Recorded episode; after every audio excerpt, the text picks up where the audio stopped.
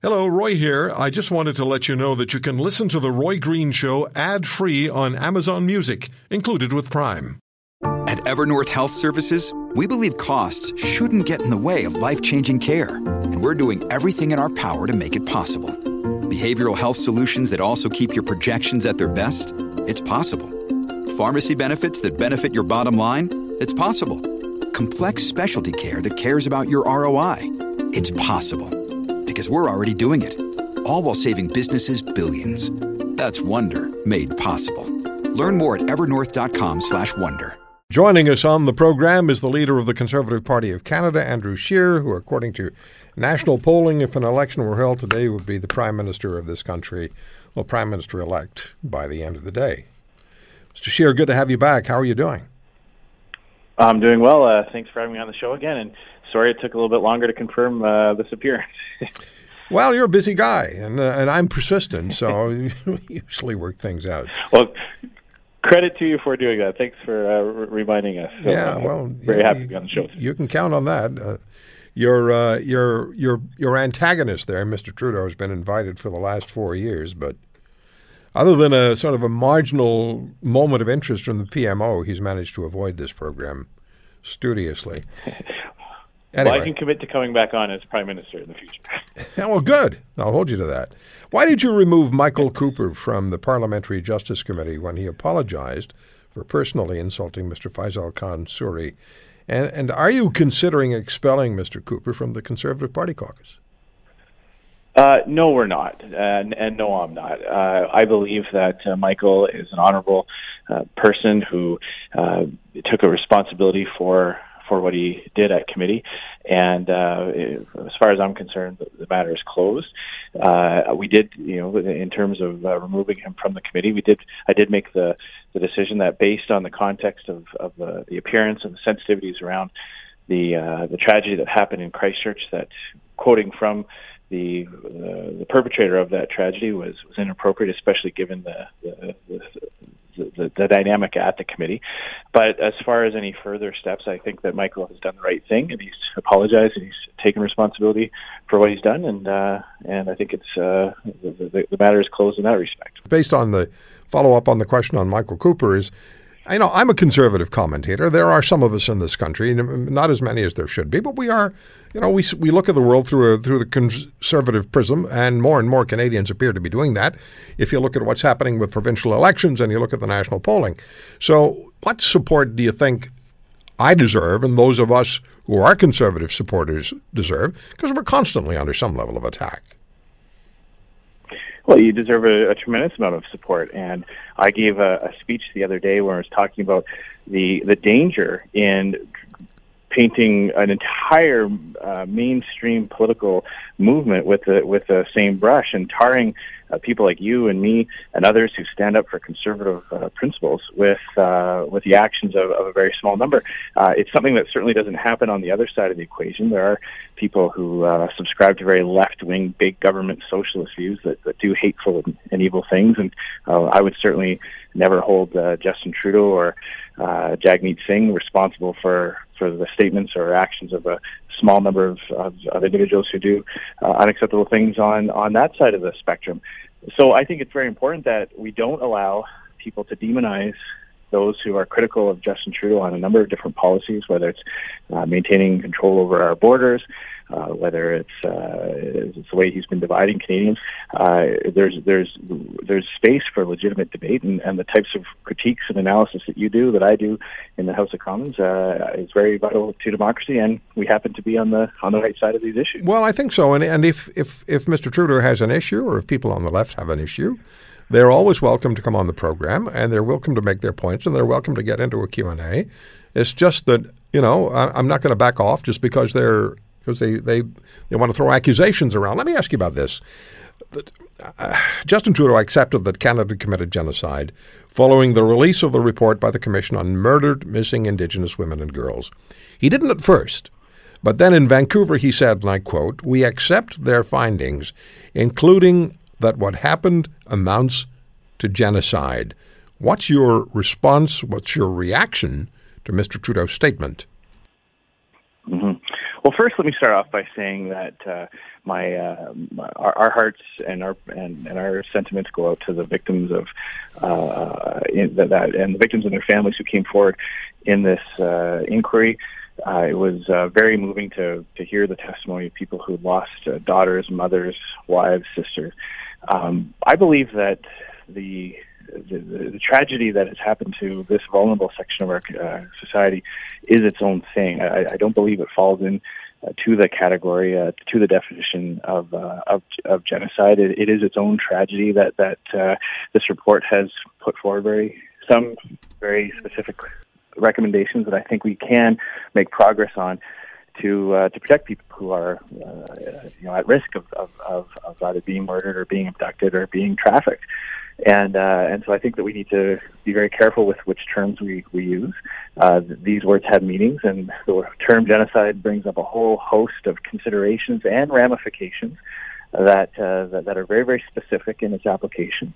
And I don't think that we need to uh, to, to, to to to use that label for this particular incident. Uh, that is its own thing. It is its own tragedy. It stands on its own as something that politicians need to take seriously. Of course, and and there's no question that there's tremendous empathy and concern and uh, and a need to know what's going on, what happened, and the, the people take responsibility. But the word genocide is one that brings with it a great deal of responsibility, particularly when you point the word at successive governments of your own country. Um, Mr. Scheer, well, why do you exactly? And, and I, I point, if I could, I would point. You know, and you're you're exactly right. And uh, when when I think of the uh, former liberal senator and former General uh, Romeo Dallaire, who who witnessed the Rwandan genocide firsthand, and, and he has come out and stated uh, that he does not believe that uh, the term applies in this situation. Uh, I would certainly uh, defer to his expertise and his judgment on this. And we know that Mr. Trudeau in 2016 in Parliament refused to vote uh, on a motion that that would have defined ISIS and their horrific actions as genocidal and it, without the dictionary definition, what ISIS did certainly would have appeared to have been genocidal, and uh, and and and many times over. Mm-hmm. Well, I certainly can't understand why he is uh, why he was uh, so reluctant, uh, why he refused to use uh, that term uh, when we're looking at uh, you know Yazidis being wiped out, when we're looking at Jews being wiped out, Christians, uh, moderate Muslims, uh, when we're looking at gays being pushed off of buildings uh, all uh, because of, uh, uh, of, of, of, the actions of, of, of ISIS. Uh, I don't know why he would refuse to use it in that term, uh, but yet in this situation, he seems quite willing to to accept that use of the word. So again, if he if he agrees to come on the show, maybe you can ask him. But uh, again, shows that this prime minister's judgment just doesn't seem to uh, doesn't seem to be consistency on it. Why did you not attend the 75th anniversary commemoration on Juno Beach in France? You were invited by the PMO. Yeah, so I, I was very honored to attend a D-Day ceremony in Regina. In my riding, I was with the Royal Regina Rifles, and they held a, a very, uh, a very simple but a very moving ceremony at the Cenotaph in Victoria Park in Regina, and I was uh, uh, very pleased to be able to be there with them. Um, my uh, my my wife doesn't ask a lot of me Roy, and a, a few months ago she asked if I would be at home for uh, a very uh, important event in, in, in our family. Both her mother and her brother were being recognized by the University of Regina for their philanthropic work, and uh, they received honorary doctorates. The first time in the university's history that a mother and son were being recognized uh, like that. And a few months ago, she asked me if I would block some time off on the calendar. As I said, she doesn't ask a whole lot of me, and I, I said I would. And uh, when I got the invitation from the Prime Minister's office just uh, a few, a few about ten days or so before the uh, uh, the commemoration of D-Day, uh, we did offer to send our deputy leader Lisa Raitt. The, um, the Prime Minister's office turned that down. So I was, uh, as I said, I was very honored to be able to rec- recognize the day at home in Regina with uh, with the Royal Regina Regiment. Okay, that doesn't require a follow up question. I, I, clearly, well, the 75th anniversary of D-Day is of massive significance to this to this country and to our very existence, and the fact that you can run us for prime minister in a democratic nation. I don't know how much time you have left, but everything got kind of thrown upside down by what happened on the phone. Do you have a couple of minutes? Yeah, I have uh, two or three more. Yeah. Okay. Well, let's have you hear your thoughts on Bill C69 and C48. They've gotten their way through the Senate, and now it's going back to Parliament. What are your thoughts about what happened in the Senate to each of them, and what are you expecting parliamentarians to do? Because ultimately, it's going to be in the hands of Mr. Trudeau and his caucus. Yeah. Well, I wasn't surprised that the Senate uh, voted to reinstate Bill C-48, the shipping ban, and uh, and to send uh, C-69, ultimately approve it and send it back to the House. Uh, the Senate is controlled by liberals. As much as Justin Trudeau likes to pretend they're not, the, he has a majority. A majority of uh, senators in the Senate are either appointed by him or appointed by previous liberal prime ministers, and, and they have shown time and time again that at the end of the day, they are liberals. They, they may not sit in the Liberal caucus, but they certainly uh, either take their marching orders or think alike and uh, move in lockstep. So they're back in the House of Commons. Justin Trudeau has shown a complete um, lack of sensitivity to the, the, the damage that his policies ha- have been ha- have been uh, having the effect in Alberta and Saskatchewan. The fact that uh, Bill C69 is universally opposed by the energy sector and by uh, premiers who have been fighting it. Uh, this, if Bill C69 passes in the form uh, that it left the House in, uh, it, will be the end of pipelines in this in this country. It, it, there's no certainty. It provides no guarantees for approvals. The, way too much political interference can be uh, imposed upon uh, an approvals process. So we're going to do everything we can to to defeat in the House. At the end of the day, the Liberals have a majority. I suspect it will pass, uh, but we, we are committed to repealing it uh, should the Canadian people put their faith in us this October. I'm going to be speaking with uh, Colin Craig in a couple of minutes, the president of Second Street. Dot org, the think tank, and they found that in the just over the last five years, 196 billion dollars in natural resource projects have been stalled or canceled because of actions in Ottawa. 196 billion. Add that to 107 billion that Frank McKenna told us, the deputy chair of the of uh, TD, that uh, in a study they undertook, just to, just just because of the discount at which we sell our oil to the United States, our only customer, that's a third of our national debt, right there. It's huge. It's huge, and and it's not just an Alberta and Saskatchewan thing. Uh, there are so many jobs in Ontario uh, and Eastern Canada, where uh, whether it's manufacturing into the supply chain, whether it's uh, people who work at, in head offices or in the financial sector, uh, this is a huge loss to our economy. And we have to remember these big pipeline pro- proponents who have canceled projects in Canada or have had them vetoed by the government. They're not getting out of the energy sector. They're not getting out of the oil and gas business.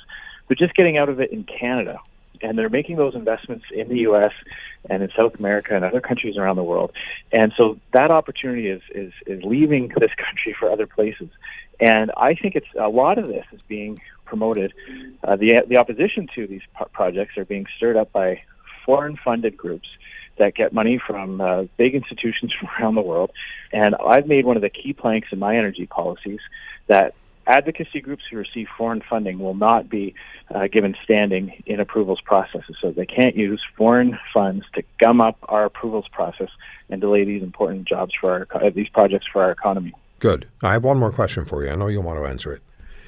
Interprovincial trade and your national energy corridor. Address those, please. Yeah. So on the uh, on the national energy corridor, in order to be able to get to a yes again in this country, in order to be able to be the country of, of yes and not always of no and blocks and, and, and cancellations, my idea is to have uh, a corridor going west and a corridor going east where different levels of government can work together to clear the way from a regulatory point of view to do the indigenous consultations, to do the environmental review on a specific corridor that would run through various territories so that uh, we can take care of that on the front end. And then project proponents would just have to meet the environmental standards and the safety specifications, and that that could bring certainty. And it would uh, allow for natural resources. It would also allow for hydro from Quebec and Manitoba. So there's big, big potential there. And I recognize it's going to be uh, a lot of hard work to do all that, but we've done this in the past in our country, from the railways to the original pipelines to the St. Lawrence Seaway. And I think it's time that we have something similar for the next three or four generations. And when it comes to interprovincial free trade, you know, this is one of those one, things that really drive me crazy. To think that we live in a country where it's easier to sell a product to the United States than it is in between provinces, uh, it makes no sense to me.